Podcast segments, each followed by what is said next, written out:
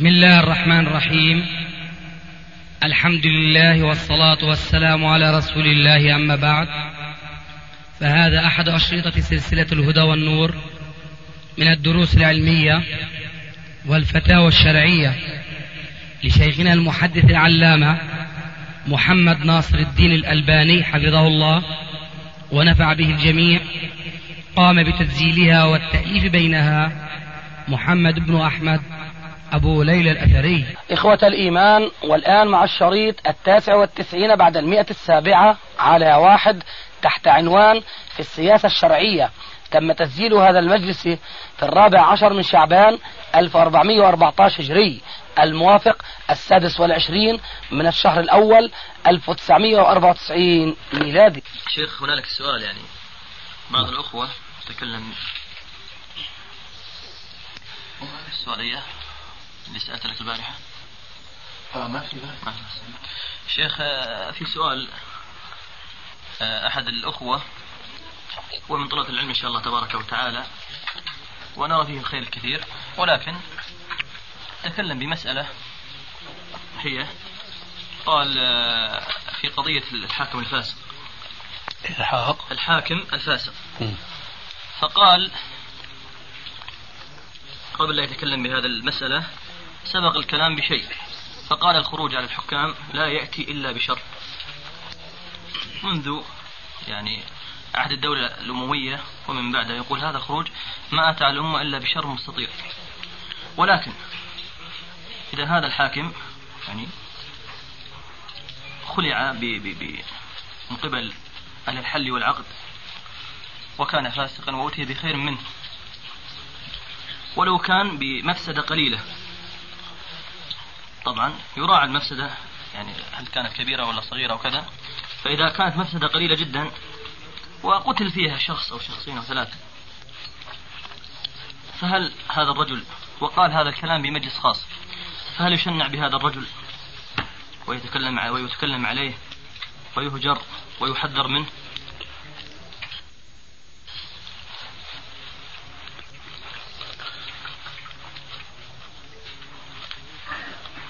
ابدأ باليمين. أنا أرى بارك الله فيك قبل الإجابة عن بيت القصيد كما يقال من هذا السؤال وهو هل يهجر؟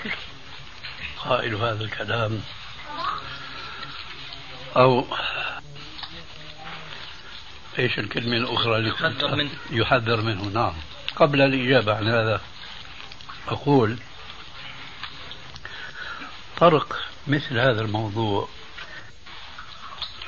طرق مثل هذا الموضوع في هذا الزمان هو كما يقولون اليوم غير ذي موضوع. لأنه أولا ما في عندك أهل حل وعقد. وين هذول؟ طرح مسألة قائمة على وجود طائفة من أهل العلم. آه، إذا قالوا يسمع لقولهم وإذا أمروا ينفذ أمرهم هذا مع الأسف غير موجود اليوم في العالم الإسلامي.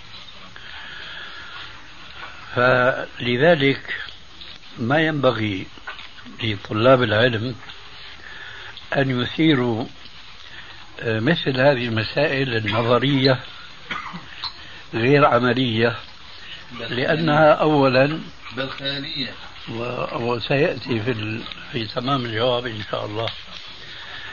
آه، النظرية هذه لأنها تخالف منهج السلف الذين كان أحدهم إذا سئل عن مسألة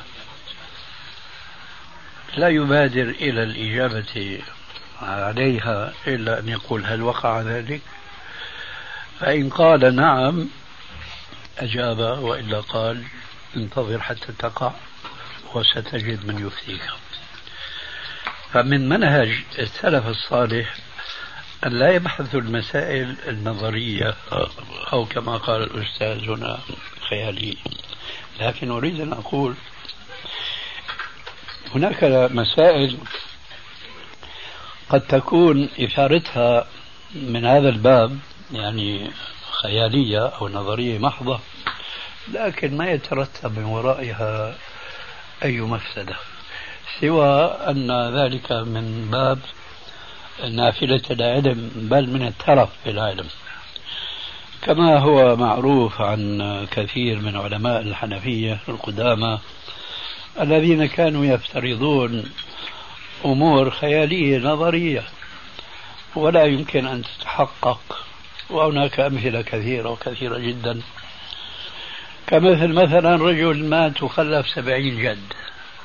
وين سبعين جد؟ أكل جد شو يرث خيال في خيال. بعض الشافعية سبقوا جماعتنا الحنفية في الخيال. و يعني أسفوا فيه بل يعني سلكوا سبيل ما لا ينبغي أن يتلفظ به. فقال قائلهم مثلا. لو أن رجلا جامع زوجته فانفلق عضوه فلقين فلق منه دخل والآخر ما دخل. هل يجب عليه غسل الجنابة أم لا؟ بحث هذه الأمور كما ترى يعني. لكن ما بترتب عليها مفسدة. أما ما جاء السؤال عنه هذا بيترتب من وراء مفاسد يترتب من وراء إثارة الفتن بين المسلمين ومن يحكمونهم وبحكم غير الذي شرعه الله عز وجل. ونحن كما يقال ما فينا الآن من المخالفات التي نشكو منها من الحكام يكفينا. فما أن نحن بحاجة الآن أن نضيف إلى هذه الأمور التي نتكلم فيها بحق أن نثير الحكام بأن نتحدث أنه إذا كان هناك حاكم فاسق ولكن الخروج عليه قد يتحقق المصلحة بأقل مفسدة من الكلام إيه إذا رأى ذلك أهل العلم أهل الحلول أين هؤلاء؟ لذلك أنا أقول أكثر من هذا. أنا أقول الخروج المنصوص عليه في السنة كما تعلمون حيث قال ما لم تروا كفرا بواحا فإذا رأينا الكفر البواح أيضا بهذا الحديث يجوز لنا الخروج. مع ذلك هذا الخروج الذي أباحه الرسول عليه السلام في هذا الحديث خاطب أمة الإسلام. أي التي تتمكن من القيام بواجب الخروج. فنحن الآن نتساءل هل هناك أمة مسلمة تستطيع أن تخرج على حاكم من حكام المسلمين وتطيح به ليحل محله؟ حاكم يحكم بما أنزل الله. مع الأسف هذا غير موجود لأن الأمة متفرقة على نفسها أشد التفرق والتفرق كما تعلمون ضعف. ولا تكونوا من المشركين من الذين فرقوا دينهم وكانوا شيعا. كل حزب ولديهم فرحون. والآيات معروفة التي تنص على أن التفرق هو فشل وضعف وإلى آخره. هذا في الحاكم الذي يعني ذر قرنه بالكفر. لا يجوز الخروج عليه إلا مع التمكن من الخروج عليه والاستفادة من هذا الخروج. أما الحاكم الفاسق فهذا لا يجوز الخوض فيه إطلاقا لأنه يخالف أولا الحديث أنه لا يجيز إلا إذا رأينا الكفر الصريح. بعد هذه التوطئة والمقدمة أقول ذاك الشخص أو طالب العلم كما وصفت إذا قال مثل هذا الكلام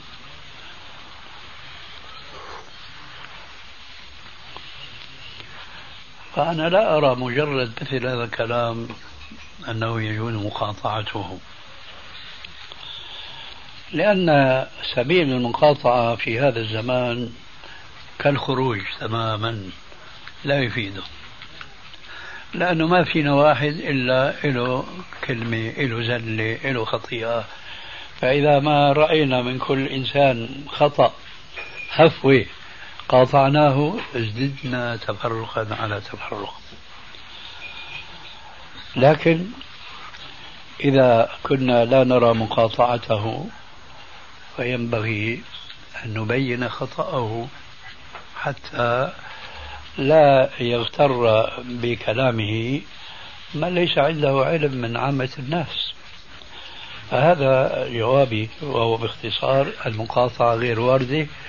نحن نقول اليوم هناك ناس ينبغي مقاطعتهم من الفساق والفجار وإلى آخره. مع ذلك لو أعلنت المقاطعة هم قاطعوك. كما يقول ذلك المثل السوري انه رجل كان ما يصلي وتاب وقرر إنه يصلي. راح للمسجد لأول مرة لقى مسكر. قال له أنت مسكر؟ أنا مبطل. فلو أردنا نحن أن نقاطع كل هؤلاء الذين يستحقون المقاطعة ما نسألين عنها لأنه غير الصالحين هم الأغلبية الغالبة. متى تكون المقاطعة مشروعة؟ كما فعل الرسول عليه السلام بالنسبة للثلاثة الذين خلفوا. المجتمع الإسلامي كلهم يتمسكون إذا صدر أمر من الرسول لزوجة أحدهم اذهبي إلى بيت أهلك واتركيه اليوم لو فعلت اليوم مع الزوجة التي تستفتيك وهذا يقع معي ومع الأستاذ زوجي بيسكر زوجي ما بيصلي زوجي كذا وكذا جامع 99 مصيبة. من قال هذا ما بيجوز أنت تبقي تحت صمته هذا رجل فاسق وعلى قول بعض العلماء كافر. ترجع بتقول لك والولاد شو بسوي فيهم؟ لك ليش عم تسألي؟ ليش عم تسألي ما دام أكلي هم الأولاد قصدي أنه الأحكام الشرعية اليوم ما في عندنا مجتمع يطبقها فإذا قيل للناس فلان يجب مقاطعته لماذا؟ تأديبا له مين راح يجاوب معك؟ لا يجاوب معك لذلك سلاح المقاطعة اليوم غير ماضي مع الفساق والفجار فمن باب أولى ألا يقاطع بعضنا بعضا لمجرد هفة أو خطأ صدر منه من الناحية العلمية. لكن من جهة أخرى لا يجوز السكوت عن هذا الخطأ وبخاصة إذا كان يترتب من ورائه مفسدة اجتماعية هذا ما عندي والله أعلم. جزاك الله خير لأن السؤال اللي طرحه أيضا يبدو هو يعني نفس السؤال يرد بعضه بعضا. أيوه. عندنا لما نتكلم يقول أهل الحل والعقد. آه. أهل الحل والعقد لا يوجدون إلا في مجتمع إسلامي صرف. يعني هم الذين يقررون وهم الذين يبدأون وهم الذين ينتهون. نعم ولذلك الحقيقة لما نقول أهل الحل والعقد بتظل يعني مسألة تتعلق بالزمان الذي يوجد فيه أهل الحل والعقد. ما فيها سيدي اليوم عقد كل المسلمين اليوم أهل حل وعقد. كل المسلمين. شيخ الآن خروج الخروج على إجماع الأمة على ذلك عدم الخروج على الحاكم الفاسق. إجماع بذلك؟ الخروج عن الحاكم الفاسق. عدم الخروج عن الحاكم الفاسق. ما تأخذني. نعم. أنا اسمح لي بارك بدي صارحك يعني. الله يبارك فيك. أنا أنقل كلام الله يبارك فيك فقط وانما جزاك الله خير. وهذا أهون علي. أحسن الله إليك. نعم القى الكلام في الم... وإليك. نعم. يا أخي حديثنا السابق عن الرسول يكفينا. نعم. هو مقيد أن الخروج لا يجوز إلا بشرط الكفر الصريح. فشو معنى حينئذ الفاسق يجوز الخروج ولا لا؟ شو معنى إجماع ولا ما إجماع؟ بقول لك ما في إجماع. طيب.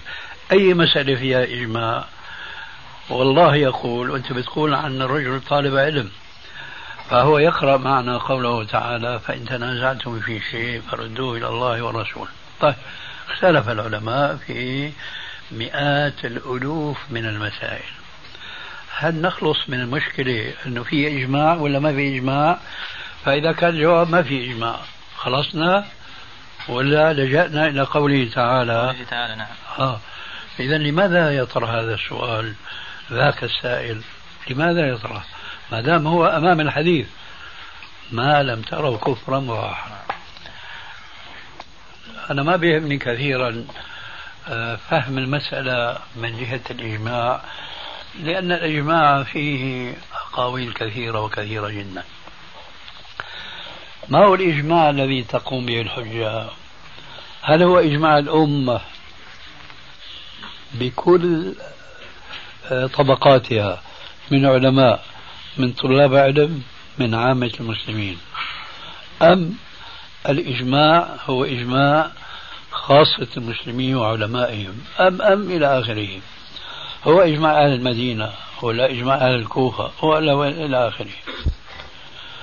الله عز وجل يقول ومن يشاقق الرسول من بعد ما تبين له الهدى ويتبع غير سبيل المؤمنين نوله ما تولى ونصله جهنم وساءت مصيرا أنا أعتقد أن طالب العلم الذي يتساءل في أي مسألة عليها إجماع أم لا؟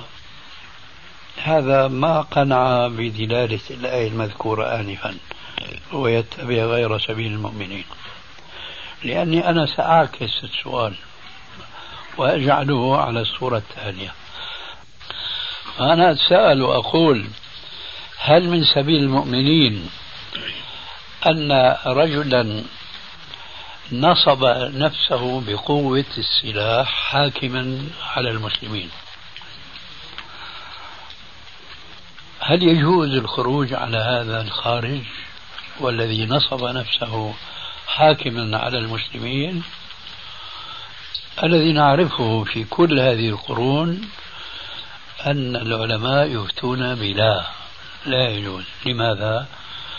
للمحافظة على دماء المسلمين من الفريقين الذين مع الخارج والذين يريدون أن يخرجوا على هذا الخارج. آه نعم. الجواب نعم أقول نعم الجواب. بارك الله فيك.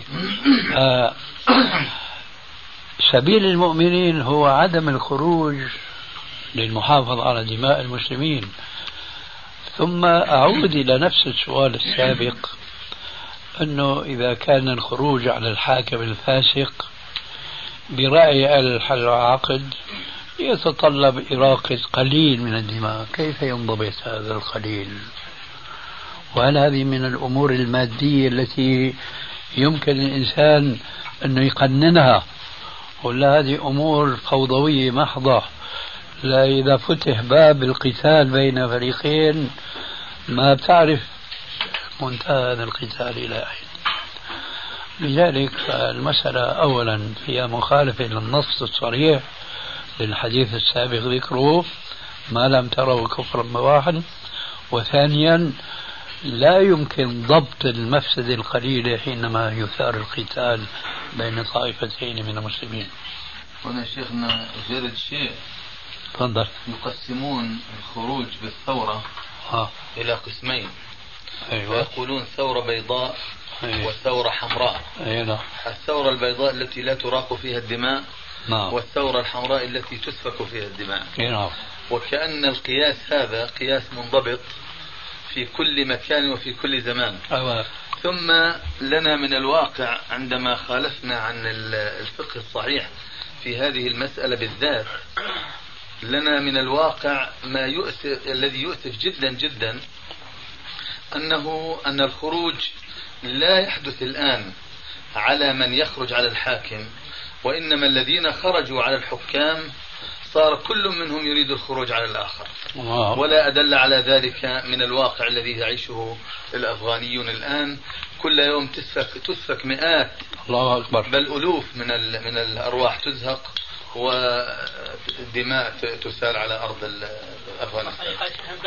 ثم شيء آخر هذا سوء الفهم أدى أيضا إلى أن توجد في نفوس هؤلاء الخارجين بعضهم على بعض أن يوجد آه، حب حب السيطرة وحب التملك والاستيلاء على الكرسي أن الضعيف منهم أو القوي إذا أراد أن يستنصر على أخيه لا يستنصر إلا بمن هو خارج على الملة الله أكبر لا على الحاكم.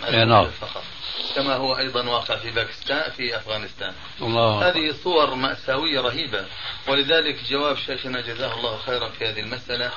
نعتقد أنه هو الفصل في هذا وجزاه الله خيرا. أنا أرى من تمام نصح ذلك الشخص الذي أشرت إليه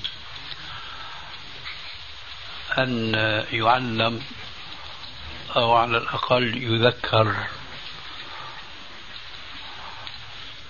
إن كان قد علم من قبل أن الإصلاح اليوم لا يبدأ بالثورة وبالخروج على الحاكم الكافر فضلا بالخروج على الحاكم الفاسق.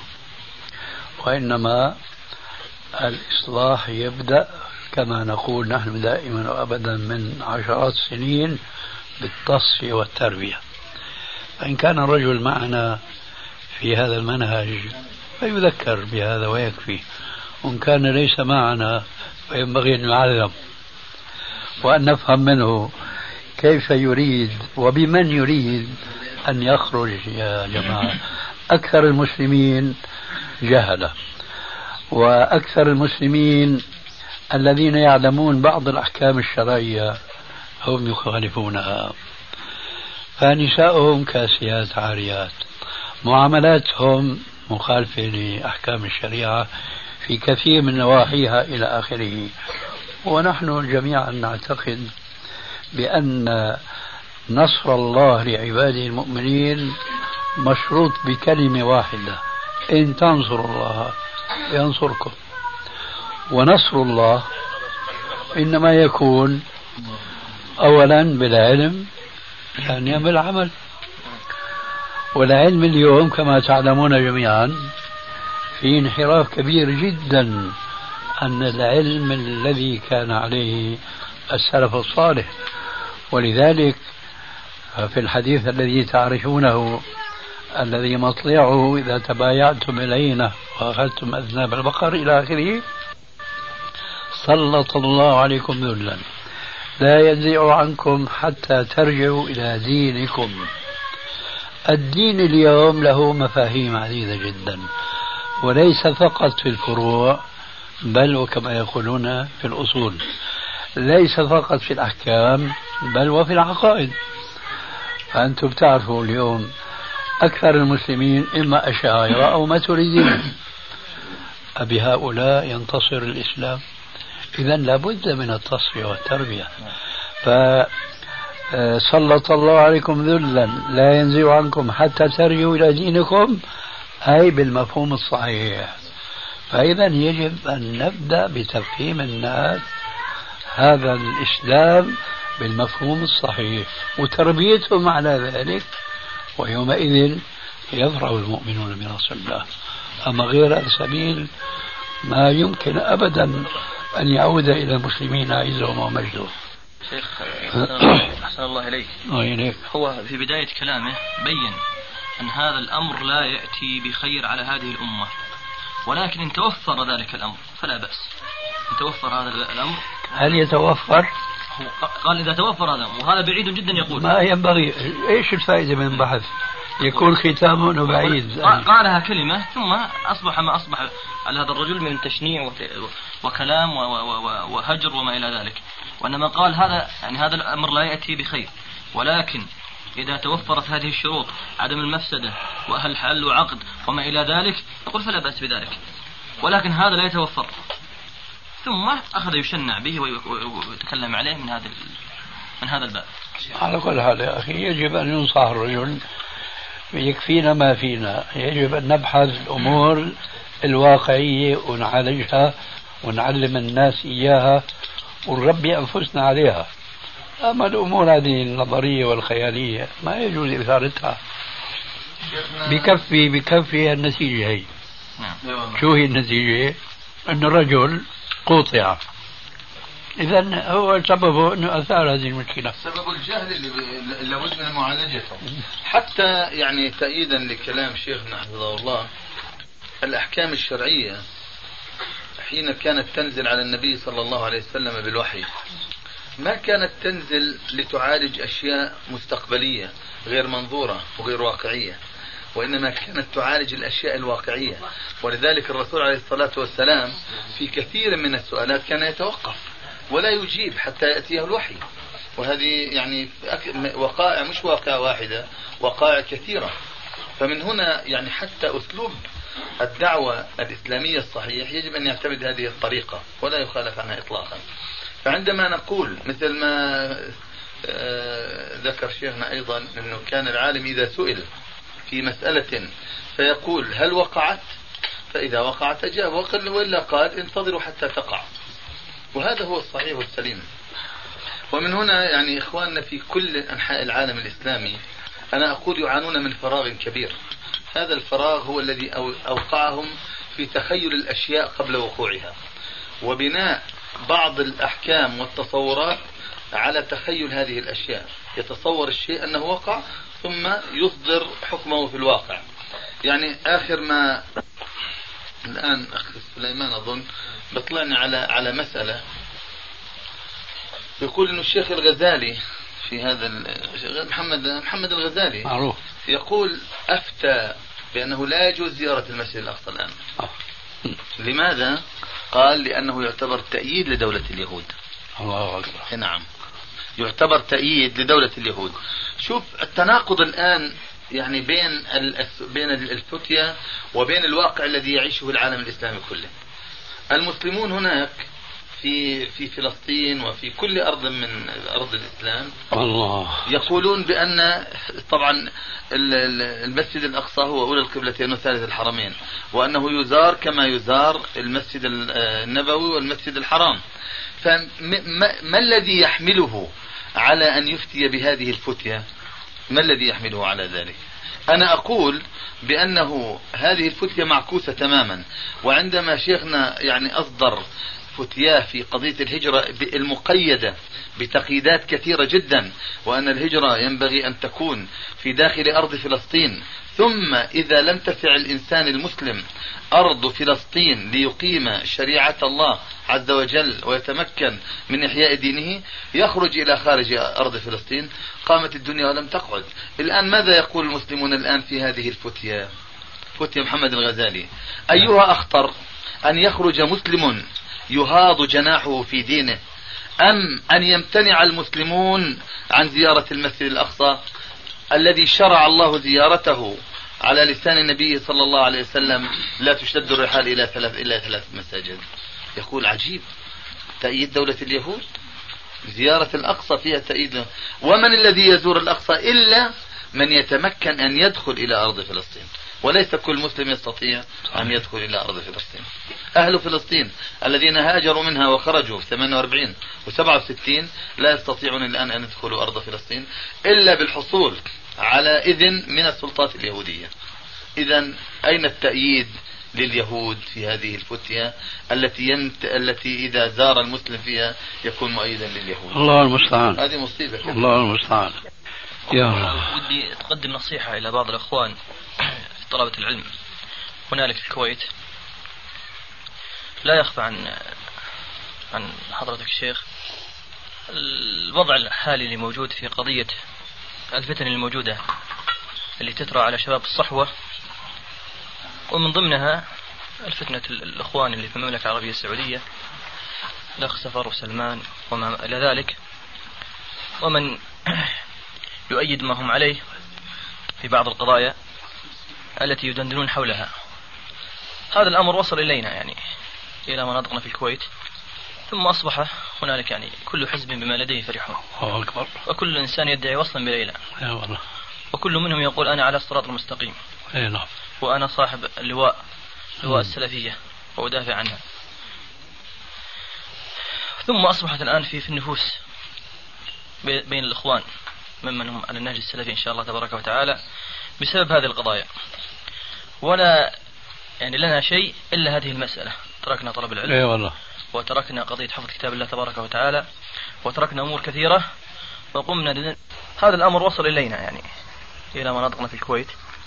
ثم أصبح هنالك يعني كل حزب بما لديه فرحون. الله أكبر. وكل إنسان يدعي وصلا بليلى. يا والله. وكل منهم يقول أنا على الصراط المستقيم. أي نعم. وأنا صاحب اللواء لواء السلفية وأدافع عنها. ثم أصبحت الآن في في النفوس بين الإخوان. ممن هم على النهج السلفي إن شاء الله تبارك وتعالى بسبب هذه القضايا. ولا يعني لنا شيء إلا هذه المسألة. تركنا طلب العلم. اي والله. وتركنا قضية حفظ كتاب الله تبارك وتعالى. وتركنا أمور كثيرة. وقمنا ندندن حول هذه المسألة. وأخذنا حتى يعني بعض الكثير من إخواننا الشباب ليس لهم هم إلا هذه المسألة. يتكلمون بعرض ذلك الرجل وذلك الإنسان. وهذا جعله مطية إيش؟ مطية الدعوة السلفية والدفاع عن السنة. يتكلمون بعرض فلان وفلان وفلان وفلان. ثم وصل الأمر للتجريح بأشخاص هؤلاء وليس ما عندهم من أخطاء من نعم. فالشباب الآن شبابنا في مقتبل العمر عندما يأتي وأضرب لك مثل واحد. يعني الذي نعرفه عن الإخوان المسلمين عندما يلتزم الشاب في دين الله تبارك وتعالى ينتهج هذا النهج يحذرونه من ماذا؟ يحذرونه من السلفيين. الآن أول ما يأتي هذا الشاب لكي يتدين أول ما يحذرونه من شريط فلان وشريط فلان وشريط فلان وهذا همهم الهام الآن. والآن هذا ديدا كثير من الشباب حتى أصبح يميزون ويعرفون هذا مبتدع وهذا ضال وهذا في كذا وهذا في كذا وهذا يمدح أهل البدع وهذا يتكلم بكذا. وإن قلنا للرجل هذا به يعني يعني سئلت مرة أنا لي يعني أتاني قال ما تقول في سيد قطب قلت يا أخي أنا أحبه في الله هذا مسلم وأبغض ما عنده من أخطاء. أحبه هذا مسلم ضمن المحبة العامة وأبغض ما عنده من أخطاء. تمام. ثم أخذوا هذا يمدح أهل البدع ويقول فيهم كذا وكذا ويجب أن يحذر, يحذر من هؤلاء. وهذا الديدن الموجود. شيخ نصيحة لهؤلاء الشباب؟ بارك الله فيك. والله يا أخي أنا رأيي عدم التعرض للأشخاص الذين يمدحون أو يقدحون اليوم. وحقيقة تأتيني في كثير من الليالي أسئلة من الكويت ومن الإمارات وغيرها شو رأيك بفلان؟ مما هو يبدو أنه يميل إليه أو عليه. فأنا أصده عن مثل هذا السؤال. وأقول له اسأل يا أخي عما ينفعك مما يتعلق بإصلاح عقيدتك وعبادتك وتحسين خلقك. لا تسأل عن زيد وبكر وعمر لأنه في هذا السؤال آه، زيادة تشعيل النار نارا. فهو قد يكون السائل مع هؤلاء على أولئك أو مع أولئك على هؤلاء. فإن مدحت في هذا طعنت في ذاك أو مدحت ذاك طعنت في هذا هذا يزيد النار كما قلنا ضراما واشتعالا. لهذا نحن ننصح بكلمة مجملة. تذكرني بكلمة أبو الصديق في مناسبة وفاة الرسول عليه السلام وهو الشخص الوحيد الذي يجمع المسلمون كلهم على حبه وإلا من عدل عن هذا الحب كفر. بخلاف اختلافهم في حب كثير من الصحابة والطعن في بعضهم فهذا في الغالب يكون فسقا ولا يكون كفرا. أريد أن أقول ما أن الرسول عليه السلام هو سيد البشر وحبيب كل مسلم بادرهم أبو بكر الصديق حينما وقف عمر متحمسا ضد من نقل الخبر بأن الرسول مات. تعرفون القصة الشاهد أن أبا بكر قال من كان يعبد محمدا فإن محمدا قد مات ومن كان يعبد الله فإن الله حي باقي لا يموت. فأنا لا أرى لكل طائفة من هذه الطوائف أن يتحس أن يتحزبوا لفلان على فلان أو العكس تماما. وإنما أقول بقول رب العالمين وكونوا مع الصادقين. و وأولئك الشباب الذين أشرت إليهم هم أحق الناس بهذه الكلمة. على هؤلاء الذين يتحمسون لزيد على بكر أو لبكر على زيد أن يهتموا بأن يصححوا عقيدتهم وعبادتهم وسلوكهم ولا يتعصبوا لشخص من هؤلاء الأشخاص أو عليهم. لأن مثل هذا التعصب أولا هو أشبه ما يكون بعبادة الأشخاص التي هذه العبادة التي حذر منها أبو بكر الصديق في كلمته السابقة من كان يعبد محمدا فإن محمدا قد مات ومن كان يعبد الله فإن الله حي لا يموت. التحمس لهؤلاء الأشخاص تحمس تحمس لغير العصمة. والأمر كما قال الإمام مالك إمام دار الهجرة رحمه الله ما منا من أحد إلا رد ورد عليه إلا صاحب هذا القبر وأشار إلى قبر النبي صلى الله عليه وآله وسلم. فأي إنسان يتعصب لشخص لعالم لداعية فسوف يجد فيه أخطاء أو يتعصب على آخر فسوف يجد فيه صوابا وسوف يجد فيه خيرا. ولذلك نحن قبل كل شيء ننصح هؤلاء الذين اختلفوا وكانوا سبب تفرق الشباب من حولهم إلى طائفتين أو أكثر. ننصح هؤلاء المختلفين بعضهم مع بعض في بعض المسائل وأنا أحمد الله أن هذا الاختلاف ليس في اعتقادي اختلافا اختلاف عقيدة وإنما هو اختلاف في بعض المسائل التي يمكن أن نسميها في اصطلاح المتأخرين مسائل فرعية ليست أصولية أو جوهرية.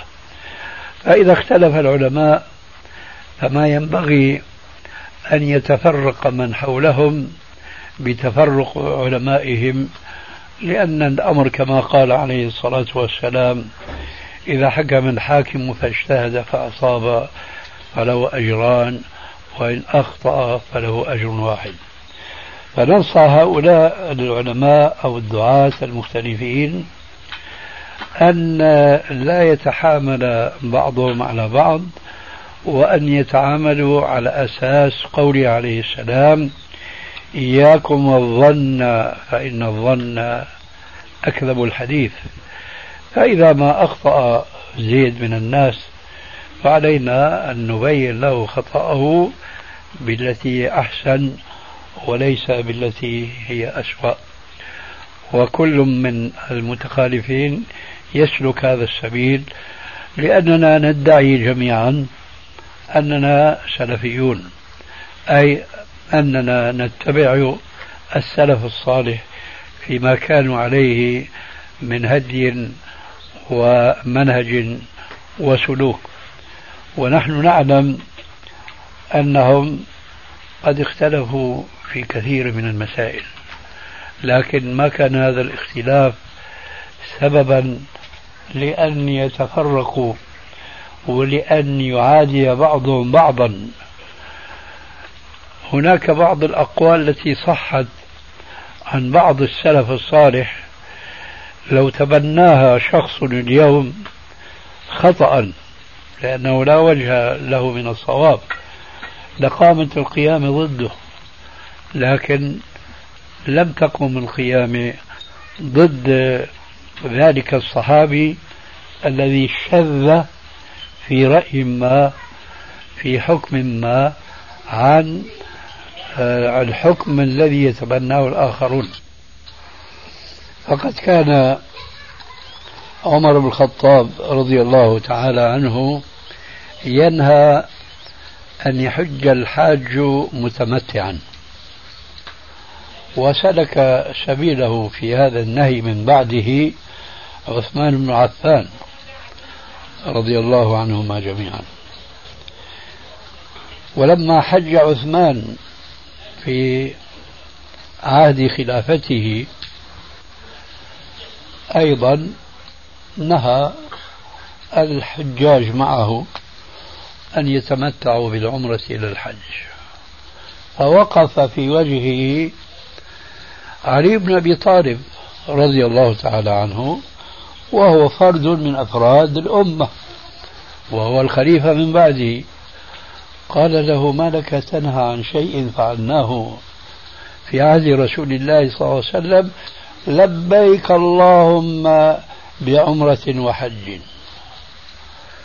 ذاك ينهى عن التمتع بالعمرة إلى الحج وهذا يعلنها في وجهه أنه هكذا السنة. مع ذلك ما تفرق الشعب من من بينهم وإنما ظلوا يحترمون رأي كل واحد وقد يميلون إلى رأي الخليفة لأنه خليفة المسلمين إلى آخره لماذا؟ لأن الخلاف إذا نشب بين العلماء فينبغي أن يبقى محصورا بينهم ولا ينتقل عدوى هذا الخلاف إلى الشعب لأن الشعب ليس عنده من الرصانة ومن الحصافة والفكر بحيث أنه يمنعه من أن يشتط في الخلاف. كذلك مثلا كان عثمان بن عفان يرى بأن الرجل إذا جامع زوجته ولم يمن فيكفيه الوضوء دون الغسل. مع أن هذا مخالف للحديث الصحيح الصريح. إذا مس الختان الختان فقد وجب الغسل أنزل أو لم ينزل. مع ذلك ما صار هناك فتنة ولا صار خلاف بينه وبين عائشة مثلا التي هي تروي الحديث المخالف لقول عثمان رضي الله تعالى عنه. وأغرب من ذلك كله والمسائل كثيرة وإنما المقصود التمثيل والتقريب أن عمر الخطاب كان ينهى الرجل المسافر الذي لا يجد الماء أن يتيمم وإنما يظل هكذا بدون صلاة حتى يجد الماء. مع أن الآية أولا في ظاهرها صريحة الدلالة. فلم تجدوا ماء فتيمموا صعيدا طيبا. وبلغ عمر بن الخطاب أن أبا موسى الأشعري كان يفتي في زمن عمر بظاهر الآية أن المسافر إذا لم يجد الماء تيمم فأرسل خلفه. قال بلغني أنك تقول كذا وكذا. قال له نعم يا أمير المؤمنين.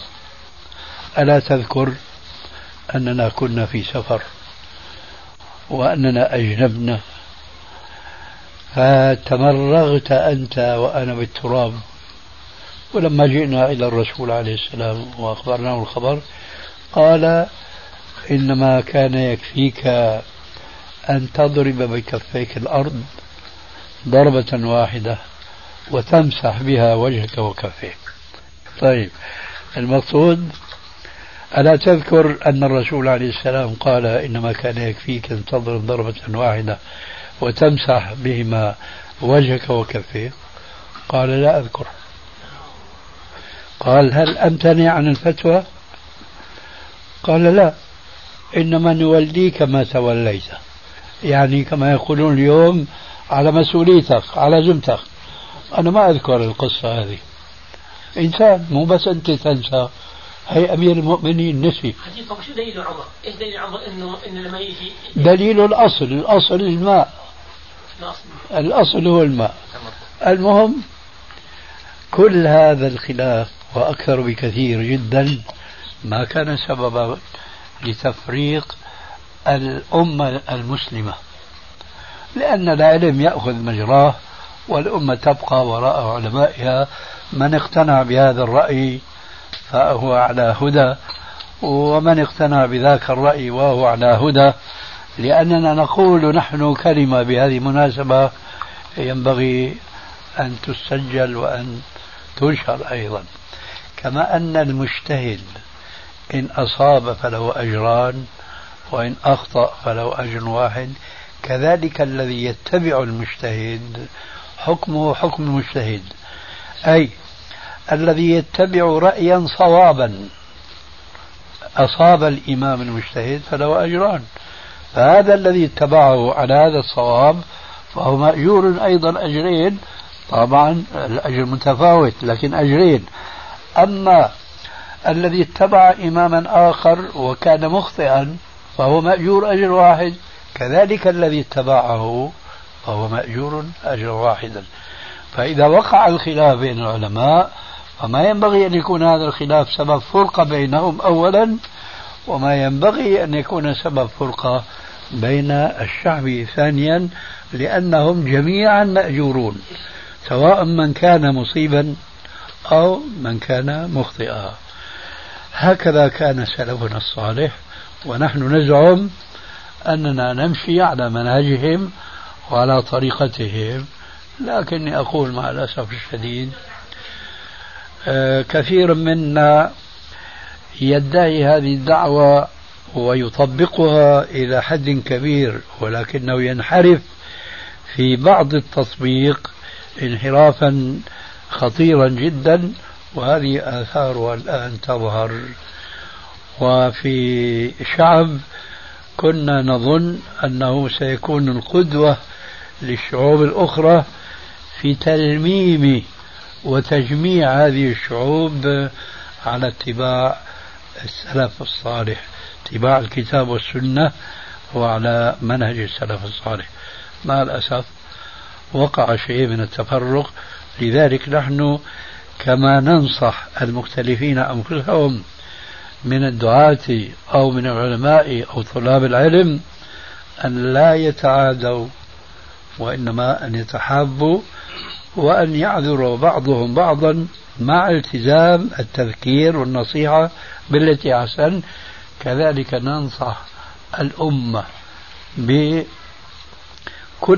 طبقاتها ممن ليسوا من العلماء ولا من طلاب العلم وإنما هم من عامة المسلمين.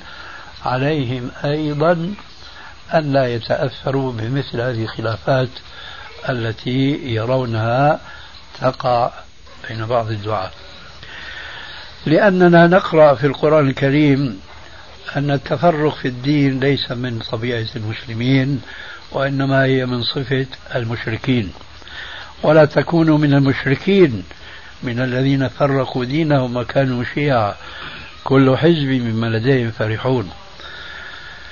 في سبيل المحافظة على وحدة الصف وجمع الكلمة قال عليه السلام كما في صحيح البخاري في حق الأئمة الذين يصلون بالناس يصلون بكم فإن أصابوا فلكم ولهم وإن أخطأوا فلكم وعليهم.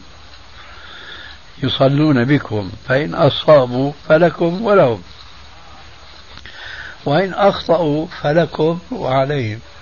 إذا أنت أيها العامي الذي آه، لا يدخل في قسم العلماء الذين ذكروا في قوله تعالى فاسألوا أهل الذكر دون العلماء وإنما يدخل في الطرف الثاني من الآية إن كنتم لا تعلمون فأنتم معشر المسلمين الذين لا تعلمون أي لستم من أهل الذكر الواجب عليكم أن تسألوا أهل الذكر وليس الواجب عليكم أن تتعصبوا لفرد من أفراد هؤلاء العلماء إلا رسول الله صلى الله عليه وآله وسلم الذي كما وصفه الله عز وجل بحق وما ينطق عن الهوى إن هو إلا وحي يوحى.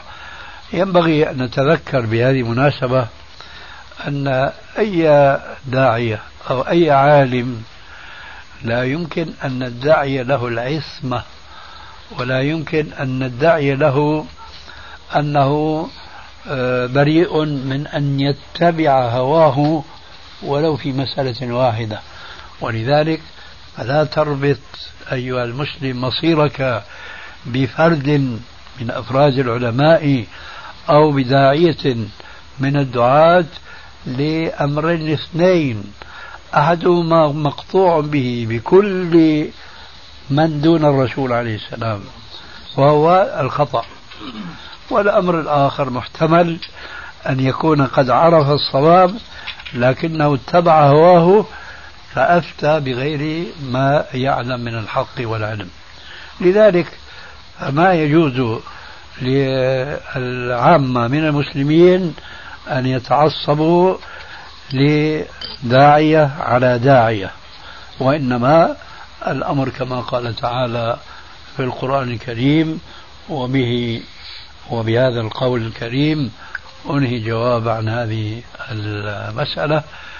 ألا وهو قوله تعالى وكونوا مع الصادقين كما نحن نقول بالنسبة للأئمة الأربعة لا نتعصب لواحد منهم وإنما نأخذ الحق من كل فرد منهم والحق مشاع بينهم. كذلك ينبغي على كل من ينتمي إلى اتباع السلف الصالح أن لا يكون زيديا ولا أن يكون عمريا وإنما يأخذ الحق من حيث ما عرفه من أي شخص جاءه. هكذا ينبغي على عامة المسلمين أن يكونوا ونسأل الله لنا ولعامة المسلمين الهداية. والحمد لله رب العالمين. شيخ شيخ هنا حفظك الله اسمح لي طبعا في تفضل. لكي أرفع إن شاء الله تبارك وتعالى عن إخواني الجهل في هذه المسألة. يقول لك بعض الأمثلة اللي ذكرتها من صحابة رسول الله صلى الله عليه وسلم كعمر رضي الله عنه وعثمان. هذه بمسائل فقهية وليس بمسائل منهجية. وأما الذي يخطأ في المنهج ويخطأ أما أنه يمدح أهل البدع أو أنه يحرض أو يهيج آه، الناس على الحكام أو غيره فهذا يجب أن يحذر منه. فهذا فرق وهذا فرق. مسألة هذه بينها فرق. فالرد عليه يا شيخ كيف آه، إيش المسألة؟ واجعلها ديدنة وتكلم دائما بهذا. وأضرب لك مثل حي بارك الله فيك. نعم. أتت فتوى للشيخ عبد العزيز بن باز حفظه الله.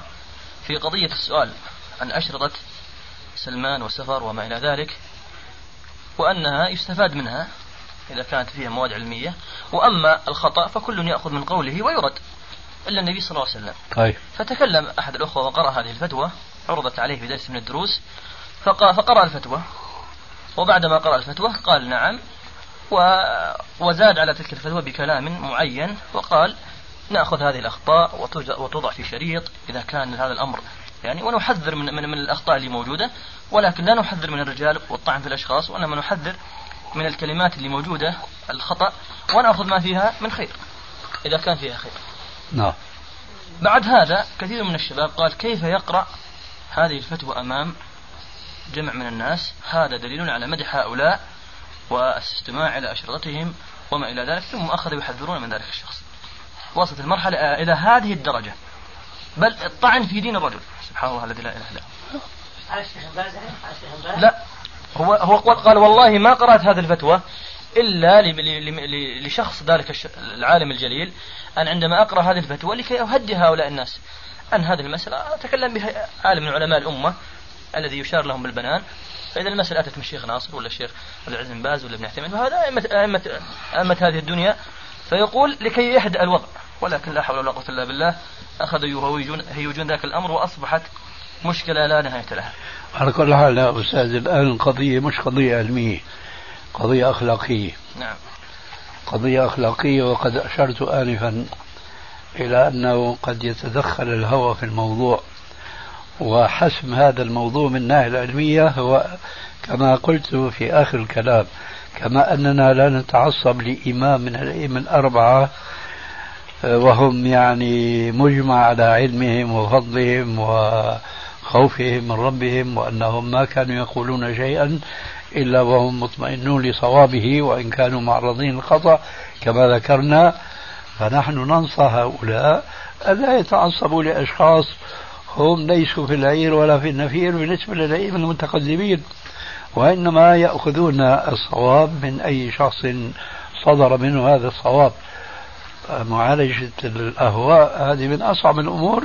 لذلك نأمرهم بتقوى الله عز وجل وعدم التباغض والتنافر الذي نهينا عنه في كتاب الله وفي حديث رسول الله صلى الله عليه وآله وسلم. فمساوي الأخلاق وسوء التربية لا تعالج بكلمة موعظة أو نصيحة. الخطأ يدلل عليه بالكتاب والسنة. أما إذا كان إنسان يعرف الحق ويحيد عنه يعرف أن هذا الإنسان ليس معصوما فيتعصب له. يعرف أن هذا الإنسان الآخر هو مثل الأول فيتعصب عليه. هذا ليس له علاج إلا أن يتقي الله عز وجل في نفسه. وهذا ما يتيسر لنا. وعليكم السلام ورحمة الله وبركاته. وسبحانك اللهم وبحمدك أشهد أن لا إله إلا أنت أستغفرك وأتوب إليك. أعوذ بالله السميع العليم من الشيطان الرجيم من همزه ونفثه ونفخه. يا أيها الذين آمنوا اتقوا الله حق تقاته ولا تموتن. ولا تموتن إلا وأنتم مسلمون. واعتصموا بحبل الله جميعا ولا تفرقوا. واذكروا نعمة الله عليكم إذ كنتم أعداء فألف بين قلوبكم. فألف بين قلوبكم فأصبحتم بنعمته إخوانا. وكنتم على شفا حفرة من النار فأنقذكم منها. كذلك يبين الله لكم آياته لعلكم تهتدون. ولتكن منكم أمة يدعون إلى الخير ويأمرون بالمعروف وينهون عن المنكر وأولئك هم المفلحون. ولا تكونوا كالذين تفرقوا واختلفوا من بعد ما جاءهم البينات. وأولئك لهم عذاب عظيم. يوم تبيض وجوه وتسود وجوه. فأما الذين اسودت وجوههم أكفرتم أكفرتم بعد إيمانكم فذوقوا فذوقوا العذاب بما كنتم تكفرون.